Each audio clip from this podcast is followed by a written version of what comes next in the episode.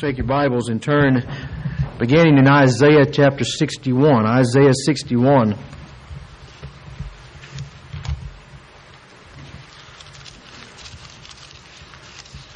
And this will be something of our takeoff point this morning. We're going to be looking at a variety of portions of Scripture. And again, I've notated the main passages in the insert of your bulletin. There will be a few more added along, and if you have a pen or pencil, you can jot some of these down, and as we go, have these references for further study.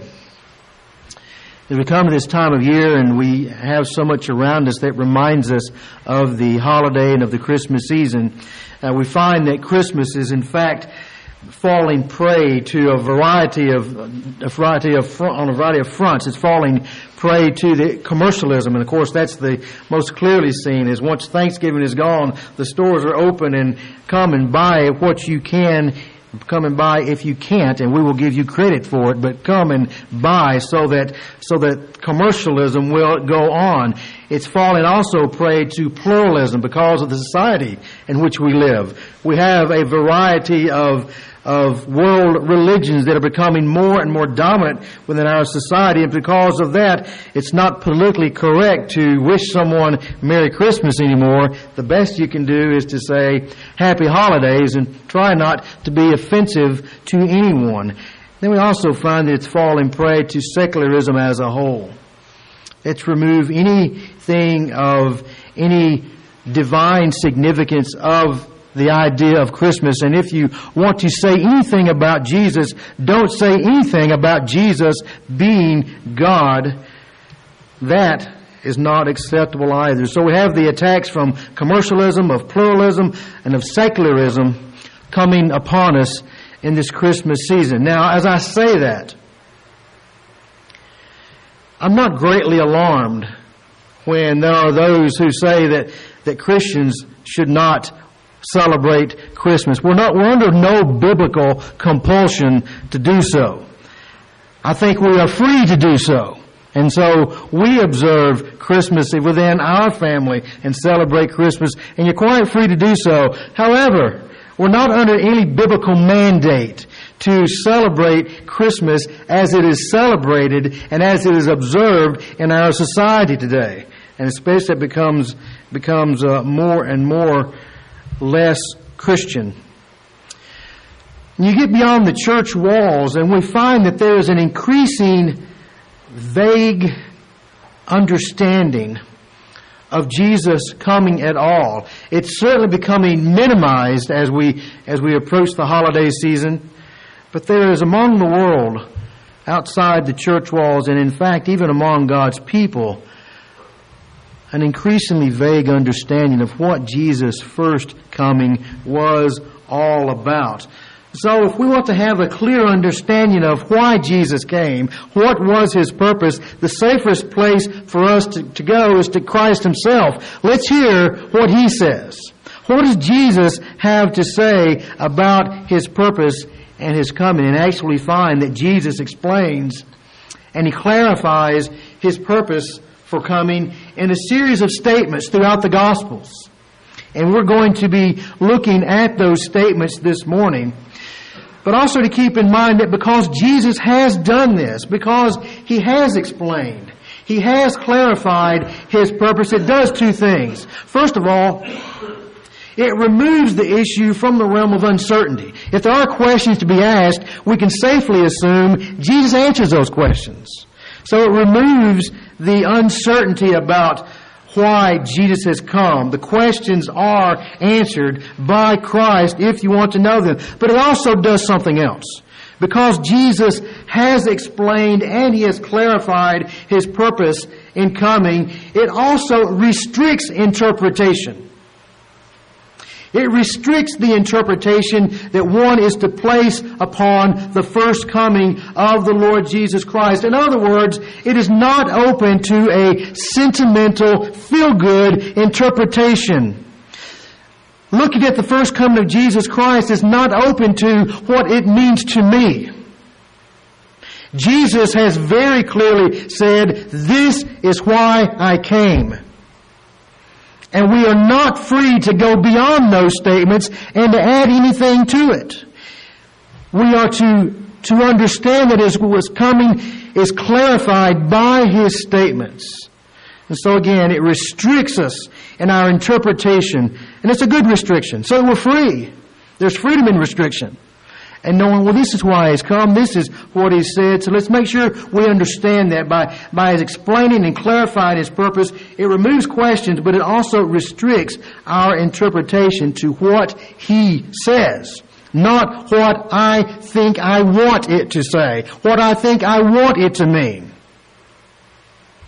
So our goal this morning is to examine and to consider, to rejoice in, and to declare Jesus' stated purposes in his first coming. Begin with reading Isaiah chapter 61, and we're going from here to Luke's Gospel. Isaiah chapter 61, verse 1, and the first part of verse 2. The Spirit of the Lord God is upon me because the Lord has anointed me to bring good news to the afflicted. He has sent me to bind up the brokenhearted, to proclaim liberty to captives and freedom to prisoners, to proclaim the favorable year of the Lord. And now turn with me to Luke chapter 4.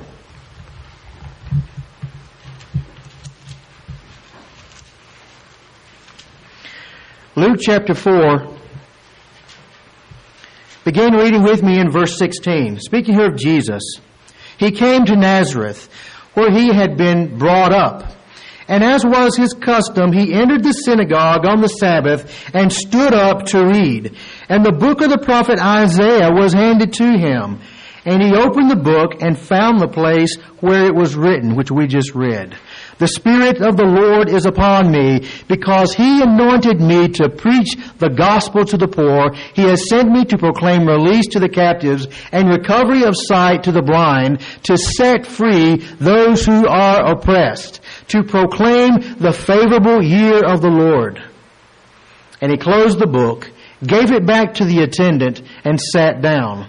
And the eyes of all in the synagogue were fixed on him.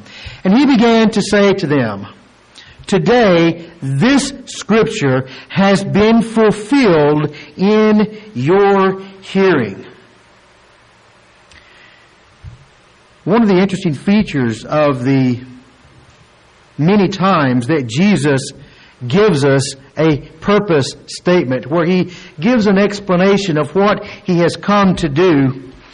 Many times those statements will begin with the negative. In other words, he doesn't begin saying, I've come for this. He begins, he begins on many occasions saying, I did not or I have not come to do such and such. But then he counters what he has said at the first part and he goes explaining why he has come. Which I think is an implication of, first of all, the need for Jesus Christ to clarify his purpose. He needs to clarify it. It needs to be clarified for us, lest we misinterpret. And obviously, part of the difficulty of his day was there was a lot of misinterpretation. We know that when Christ comes, he's coming to do this. Or they would see Jesus doing something, well, you've come to do this, and Jesus would say many times, I've not come for this. Rather, in contrast, I have come for this. And we see in this the human tendency to mis- misinterpret why Jesus, why Christ would come to earth. So it's a challenge that was present, but was not unique to Jesus' days of ministry. Of people misinterpreting, misunderstanding why the Christ would come, why He would come. So because He does define these purposes for us, our responsibility as the people of God is that we declare the purposes that are consistent with that which Jesus has said. So again, let's focus here on the words of Jesus' purposes. Jesus' purpose in his own words. Jesus' reason for the season. First of all, we see that he was one who was sent. We read that already here in our text as he quotes from Isaiah chapter 61. He says in what's recorded here in Luke chapter 4 verse 18, he says, because he anointed me to preach the gospel to the poor, he has sent me. He has sent me. He is one who has been sent. So if one to ask, well, what is the origin? Where does the initiative for Jesus coming. Where does it come from? Was Jesus merely a self-advancing, progressive, activist, revolutionary who was ahead of his times? There are some who aren't painted that way. Was he merely a man? Was there more than that? Well, let's notice a few statements of Jesus. First of all, look in John chapter 7.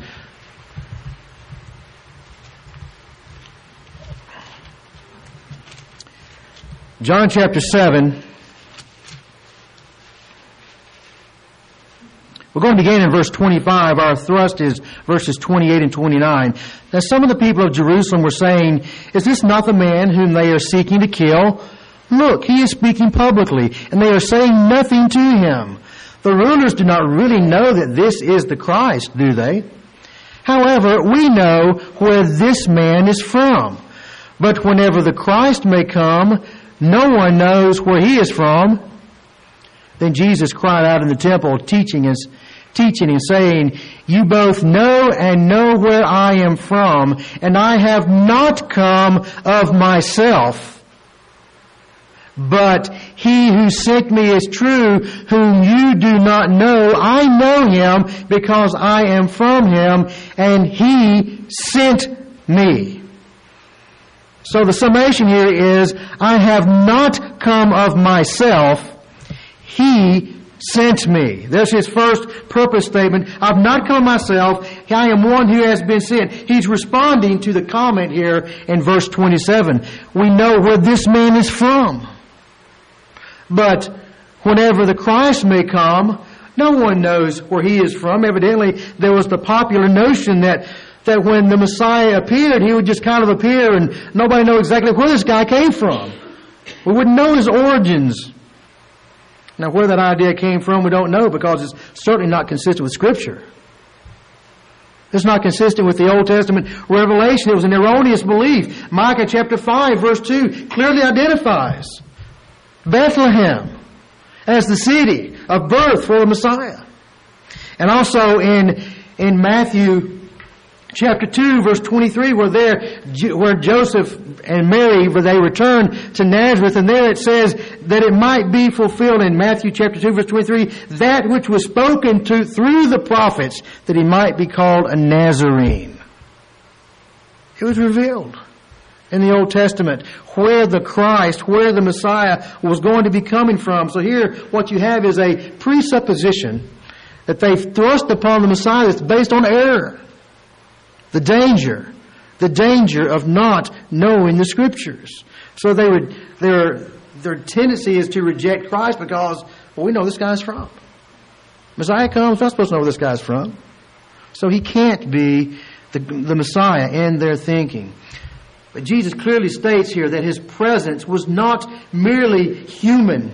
It was not his own presumption. It was not self-initiated. It was not a self-advancing agenda. Verse 29, He sent me. God the Father sent me. Also John chapter 8 verse 42. Jesus said to them, If God were your Father, you would love me, for I proceeded forth and have come from God.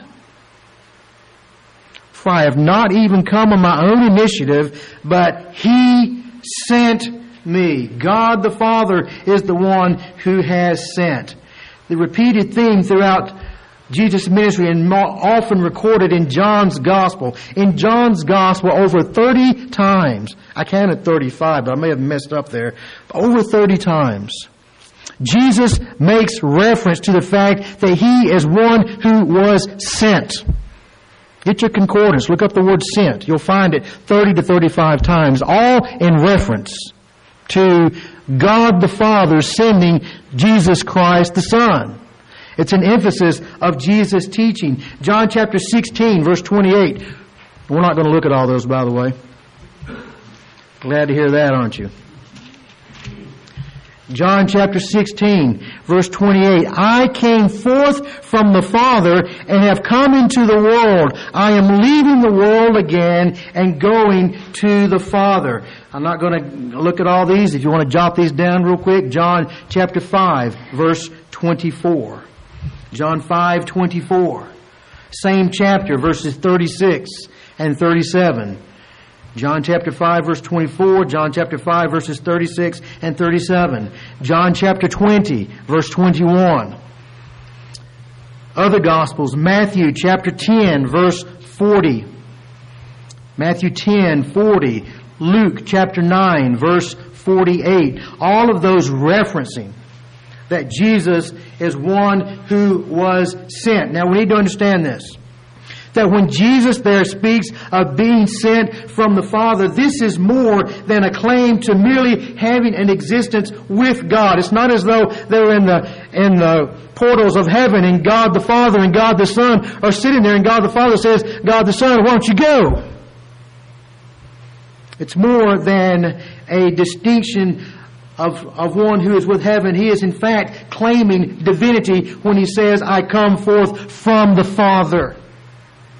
It's not saying that, that God has sent me and I am completely isolated and separate from the Father. He is saying, I am one with the Father, which is exactly what he says in John chapter 10.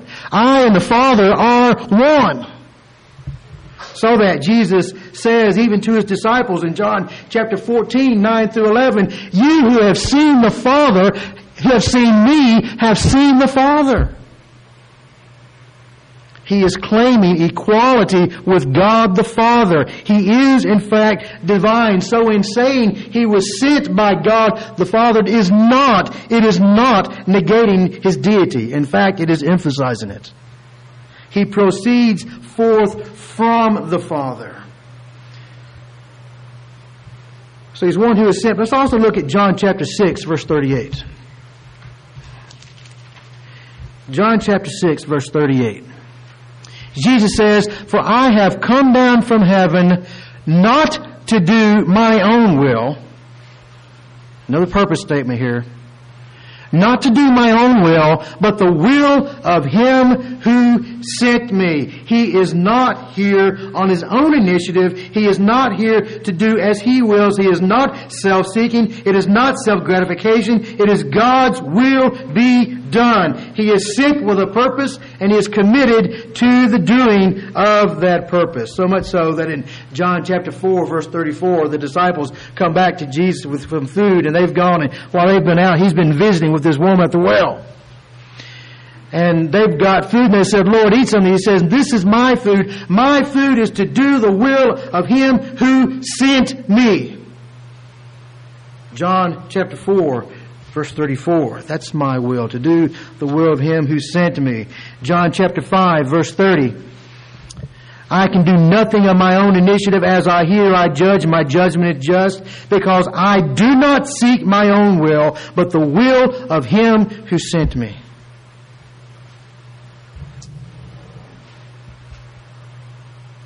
So Jesus he finds ultimate satisfaction of purpose and also satisfaction of soul in this. God's will be done. It's not his agenda. It is the will of, of that which is God the Father. You say, wait a minute, isn't God the Father, God the Son, the Holy Spirit, isn't his will too? Yes, it is. But it is, but in the subordination, the willful subordination within the Trinity, not inferiority, the willful subordination of the Son to the Father is the will of the Father that the Son submitted himself to. So Jesus is divine and is on a divinely initiated mission. So our message is this that God has sent His Son. That's what He said. I've been sent. He sent me. That God has sent His Son into the world on a mission. He's not here. Jesus didn't come on a tourist visa. visa. He didn't come just to see what was going on. He didn't come to see just what it would be like to live here among men. He came with a purpose designed by God, a purpose for the good of, for the good of men at the heart of it. For our sake. So it's revelatory to us that God is not indifferent. God is not unmoved by our condition of lostness, is He? That God sent His Son to grant eternal life to His people. And God's intent is seen in the next truth regarding His coming. Not only was He sent, fulfilling a divine commission, He was also seeking he was also seeking, expressing a divine compassion. Turn with me to Luke chapter 4.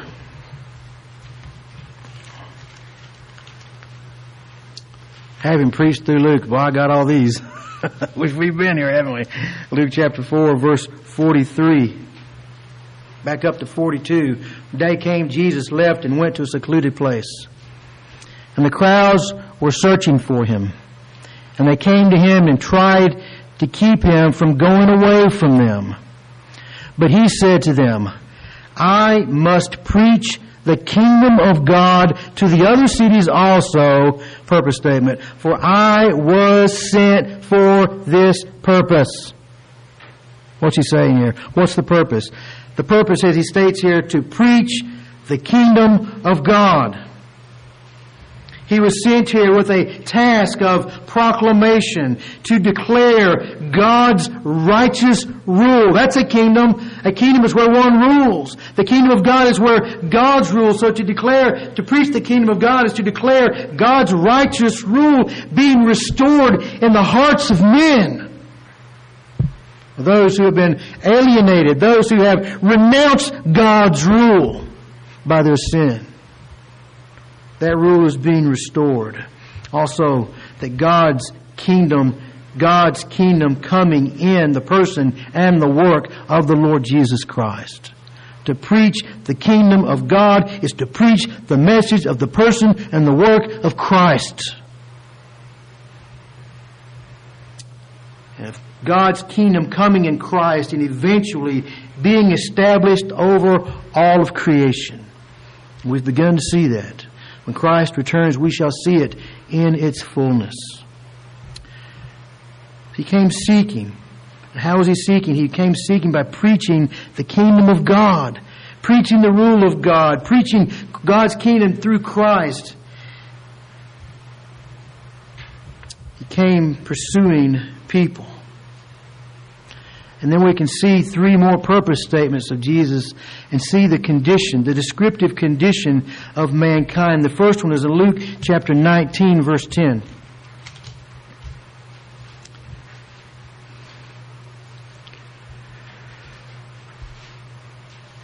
This is, of course, in the story of Zacchaeus. The man of small stature who's gone and he's climbed a tree and to wait for Jesus passing by because he couldn't see him because of the pressing crowd.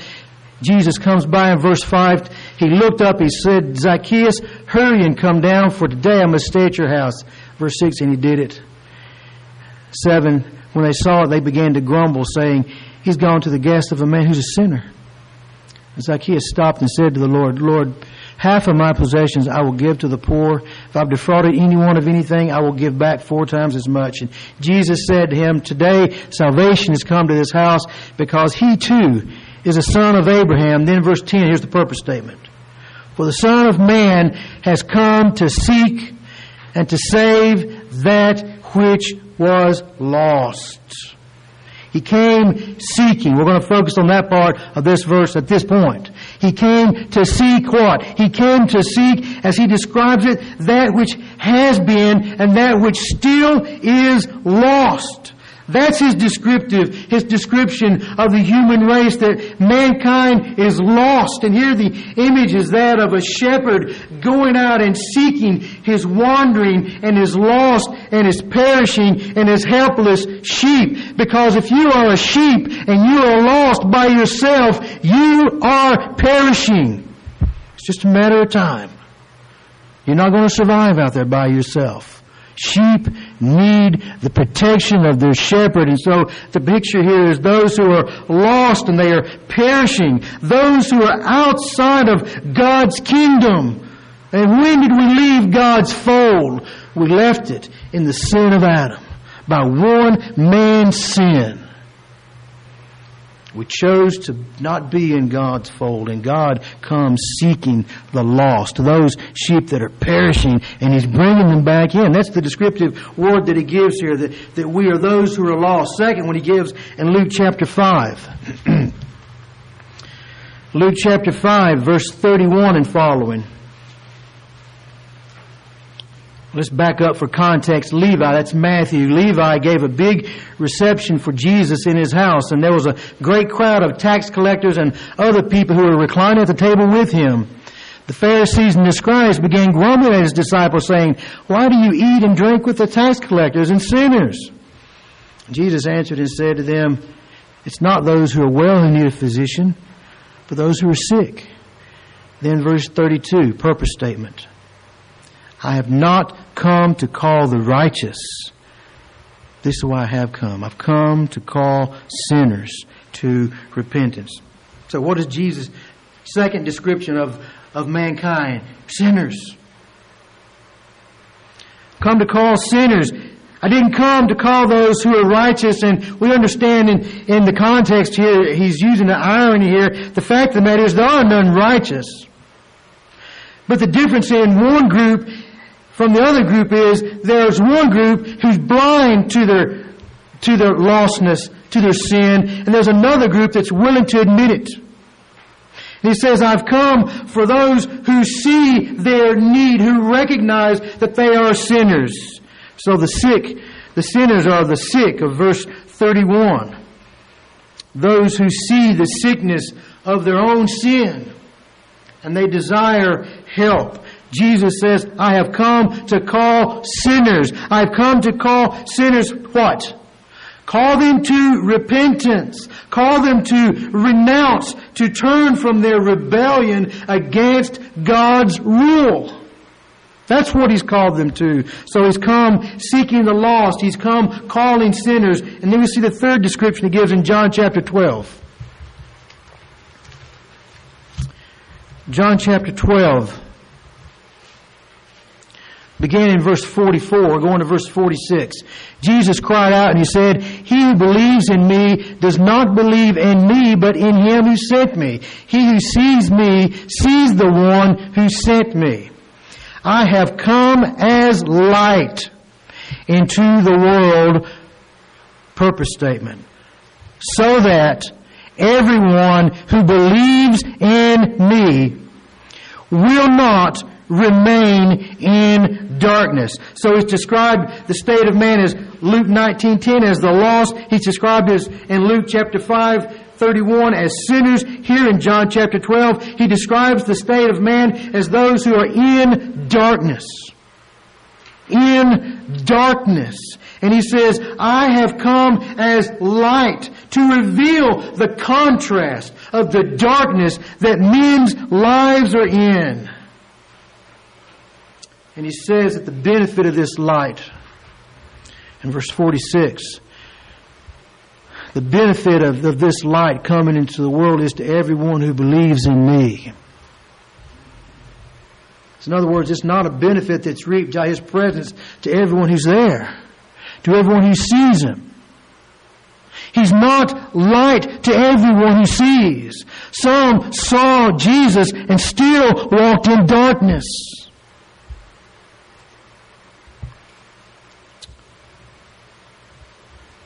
But he says this benefit applies to those who believe, those who embrace the person and the work of Jesus Christ as the God man paying the penalty for their sins committed against Him. That's what it means to believe, to embrace Him, to embrace Him for who He is, to embrace what He has done as being provisional for me to, to remedy my sin problem. And in John chapter 8 verse 12 gives a little bit of clarification of that, using that same imagery of light. Jesus spoke to them again saying, I am the light. I am the light of the world. He who, what? Doesn't use the word believes here, does he? What does he say? He who follows me. He follows me.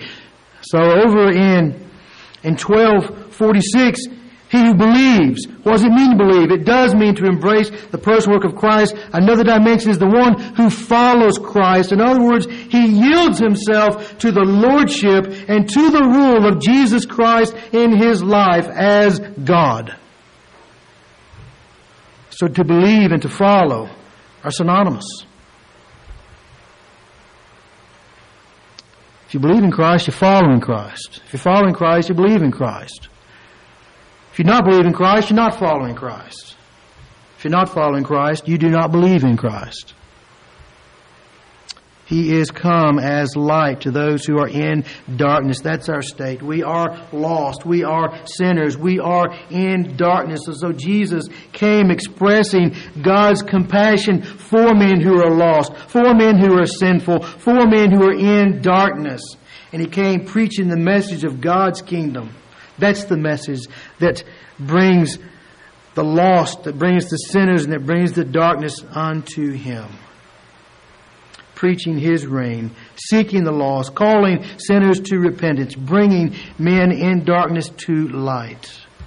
So we confidently declare that message, do we not? That message of compassion. The message of God's compassion for men, for the lost, for the sinful, for those who are in darkness. After all, that's where we were. I mean, this is us, folks. Lost sinners in darkness. That's us. And what brought us out? The compassion of God, the mercy of God revealed to us. And so we can speak confidently of that message of God who is one who is seeking the lost, seeking the sinful, seeking those who are in darkness. And we proclaim that message of truth, and it is a true message. Folks, we need to proclaim this message. Men are lost. Men are perishing. Men are sinners. Men are in violation of God's moral law. It's an, your life is an offense against God. And you're walking in darkness. That's the message to proclaim.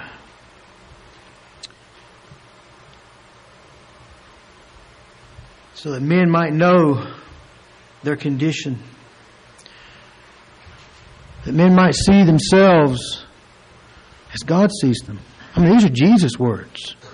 Jesus is the one that says, I've come to seek the lost.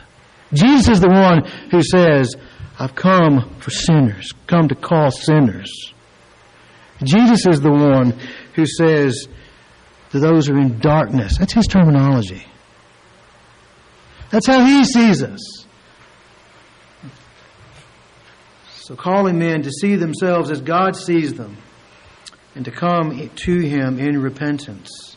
It's God's delight in showing his mercy to the undeserving who will admit it. And we understand likewise it is God's grace that we that we recognize it and that we admit it. But it is God's delight in showing it.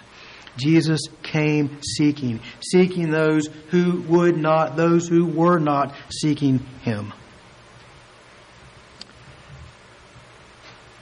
How successful is He in this pursuit? I mean, after all, can we not all identify with the reality that, that we have sought for things that we never found? I live like that around my house. I've still got things I can't find. I've been looking for a long time. I finally, and sad to say, I finally admit, I've been, sometimes I pray first. Sometimes I finally just pray and say, Lord, if you want me to find it, I got other things to do. And some of those things we have found. But there's still some things that are, they're in the, in the abyss of the house somewhere. We all know that. You can't find some things. How successful was Jesus? He came seeking. We also know that he came as one who was saving. Came to seek and to save those which were lost. He came saving, securing a divine conquest. That was the second part, the follow up to his seeking, wasn't it? Came to seek and to save that which was lost. Look at John chapter 12, verse 47. John 12, 47.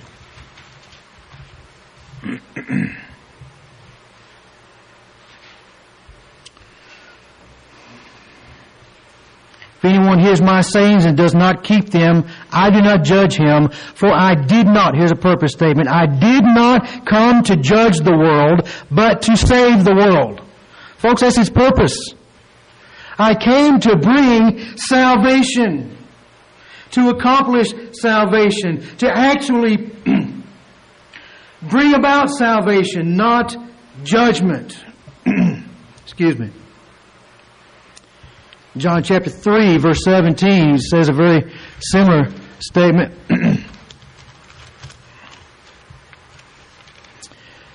3:16 For God so loved the world he gave his only begotten son that whoever believes in him shall not perish but have eternal life. For God did not send the son into the world to judge the world but that the world might be saved through him. Folks here here was the purpose. God's purpose in sending Jesus Christ was not judgment it was salvation. Judgment was pending. Judgment was already there for all men if he doesn't come. So he sent his son to bring about salvation, to bring about salvation for some. How does do that? Matthew chapter 10. Matthew chapter 10, verse 28. I'm sorry, it's not Matthew 10, it's Matthew 20. I changed it in my other notes, didn't get it done in this copy.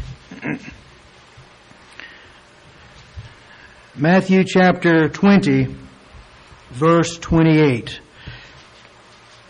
The Son of Man did not come to be served, but to serve and to give his life a ransom for many. So how is it then that Jesus secures salvation? He says, this salvation is secured by His coming and His laying down of His life, or a ransom. It's a purchase price that is, that is paid to set one free. He did not come for comfort. He did not come to have people serving His, His interest. He did not come to serve. I'm sorry, did not come to be served, but came to serve, to lay down His life as a ransom didn't come demanding that which was suitable and appropriate for one such as he is. I mean, what's appropriate when God comes in the flesh? It's appropriate that all would come and serve Him in some capacity. And Jesus didn't come demanding that. He didn't come to be served. He came to serve, to meet the needs of others. and that His death was a divine plan. John 10, 18. No man takes my life from me. I lay it down of my own initiative. He lays his life down.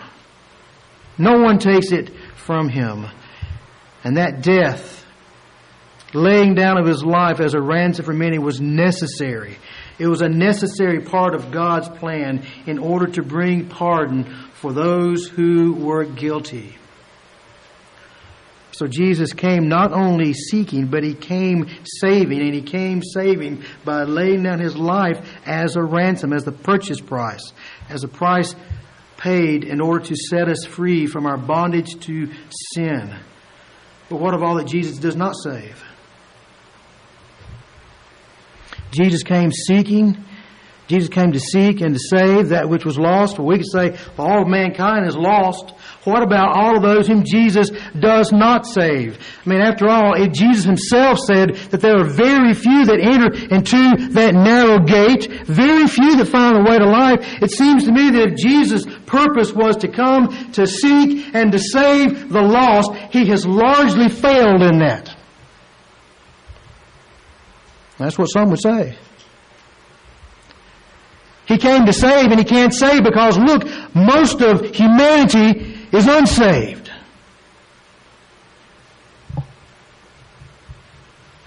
So, as Jesus Has he failed? We've got to look at a couple more purpose statements to answer that. One's in Matthew chapter 10.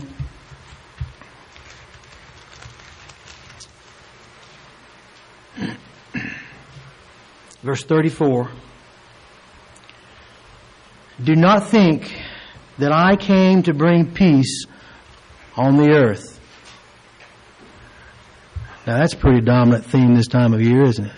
Peace on earth, goodwill toward men, and rightfully so. There is an aspect in which peace comes. It says, Don't think I came to bring peace on the earth. I did not come to bring peace, but a sword. A sword, speaking there of division. Then look in Luke chapter 12. A related text, Luke chapter 12.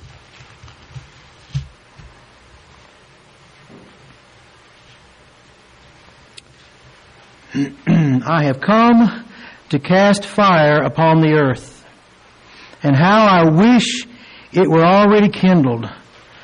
But I have a baptism to undergo, and how distressed I am until it is accomplished. Do you suppose that I came to grant peace on earth? I tell you, no, rather division. For from now on, five members in one household will be divided, three against two and two against three. They will be divided, father against son, son against father, mother against daughter, daughter against mother, mother-in-law against daughter-in-law, and daughter-in-law against mother-in-law. What's he saying here? Simply this. The person and the work of Jesus Christ is the great divide among men. If you're going to divide humanity, do it this way. Those who have believed and followed Christ have embraced Him, and those who reject Him. That's it. And Jesus said, I didn't come to bring peace. I came to bring a sword. In other words, I came to introduce to you the fact that there is a great divide going to take place, and there are going to be those within families, there will be those among within societies, there will be those within various groups. They're going to be divided because of their stance in regard to who I am and what I've done. One household divided three against two, two against three. Father against son, mother against daughter, daughter against mother, mother-in-law against daughter-in-law, daughter-in-law against mother-in-law. It's division because there are always going to be those who respond to the gospel message by saying, yes, I see this, and there are going to be those who reject the message. And Jesus knew that. And then look again to another purpose statement, John chapter 9, verse 39. We'll tie all this together here in just a minute. John chapter 9, verse 39, and Jesus said, For judgment I came into this world. So those who do not see may see, those who see may become blind the first part of that verse, where he says, "For judgment I came into this world." That sounds to be it seems to be completely contradictory to what he said in John chapter twelve, verse forty-seven. Did not come to judge the world, but to save.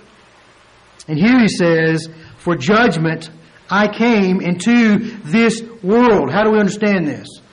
I think we have to understand it this way that the positive intent and design of Jesus Christ coming was salvation. That's why he came, to bring salvation to men, to bring salvation to mankind. But a necessary negative result or a consequence is judgment upon those who reject the message of salvation. That's the only option you've got. And so by His coming, He comes and He brings salvation to some, but He brings judgment to others because of the depravity of their own heart is revealed in their rejection of Jesus Christ, thereby rejecting God Himself. So the positive design was salvation of some, but the consequence, the result was damnation and judgment to others. He knew that. One more purpose statement, John chapter 18, verse 37. Here Jesus is on trial speaking to Pilate. John chapter 18, verse 37. Pilate said to him, So you are a king? Jesus answered, You say correctly that I'm a king. For this I have been born. Purpose statement. And for this I've come into the world to testify to the truth. Here's why I've come. Here's why I was born, to testify to the truth. The truth about man. The truth about God. The truth about salvation. And he did all those things by his words, but also by his life and by his deeds. And the reality is there are many who reject truth. He came to testify to that truth. Many heard that truth and they walked away from it. They want nothing to do with it. So to those who believe Jesus coming with salvation, to those who reject, those who refuse to believe, their depravity of their heart is revealed by their continued rebellion against Christ, continued rebellion against God, their contempt to remain so. Therefore, they are judged by His coming.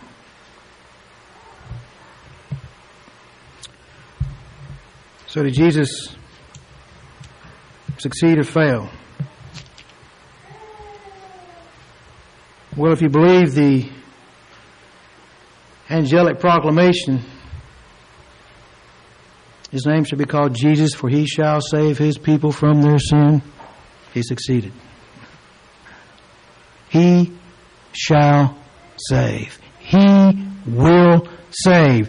Listen, the conclusion of Scripture is this Jesus Christ comes and saves every single solitary person for whom He intended to come and to save.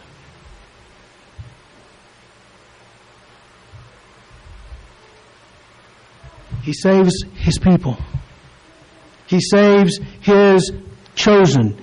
He saves His elect. Not because there's any virtue in one group or the other group, but that God, in His sovereign plan, in His sovereign purposes, chose to save some. Not all. God's plan was never, never universalism.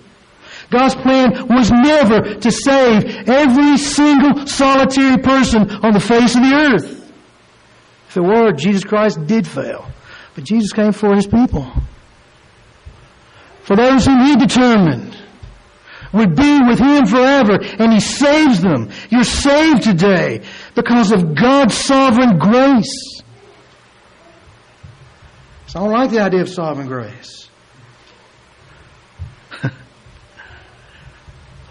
Let God be God. I will have mercy upon whom I will have mercy I will harden whom I will harden. I will have compassion on whom I will have compassion. I am God to do as I choose. Don't question me. And that was Paul's rebuke there in Romans chapter 9. Who are you, old man? To speak back to God. Who do you think you are? To speak back to God against God's sovereign purposes. The marvel is, folks, that He chose to save anybody. There's the wonder of grace that anybody is saved. And if God is free to save, He's free to save whom He wills. We're always asking the wrong questions, aren't we? Why does God send these people to hell? God's let, God let people go to hell because He leaves them to themselves. But in His mercy and His grace, to show His own glory, He chooses to snatch a handful out. There's the wonder. Why? Here's the question. Why in the world would God do that? Why didn't He just let us all go? Why doesn't He? Because He's gracious. And it's for His glory. I'll admit there's, there's struggle, and there's mystery in that. But I'm not going to abandon the biblical truth because I don't find it necessarily convenient or compatible with my own taste. I mean, don't we all have the notion that all of us would be much more merciful than God is? We'd save more, maybe most, or not all. Be careful. Be very, very careful. His ways are not our ways. As high as the heaven is above the earth, so high are His ways, His thoughts, above our ways and our thoughts. Somewhere along the line, we wrestle with these issues and we fall on our face before God and say, Lord, you be God. Your ways are right and they are good and they are perfect and I'm not going to argue with you. You are God. So he came saving. It was a divine conquest. Listen, folks, Jesus won. Every one for whom he came and he shed his blood, they're in. They come somewhere in time. They come to Christ. He saves them. Praise be to God. And may we rejoice in that. He was sent, fulfilling that divine commission, not of his own initiative. He was seeking, expressing God's divine compassion for the lost, for sinners, for those in darkness. And he came saving. By his coming, he secured it. He secured that God wins. God gets his own for the glory of God. Let's pray. Heavenly Father, we thank you for your Son. We thank you for sending him. That he clarifies to us why he came. That the reason, not only for this season, but the reason that we celebrate his coming each day is because his coming means salvation. And Lord, may we be faithful in proclaiming, delighting in that message. With all the, the furor around us, to be true to the message of the Word of God, this is what Christ's coming means. This is why He came. And Lord, that you'd be pleased even to bring men and women into yourself.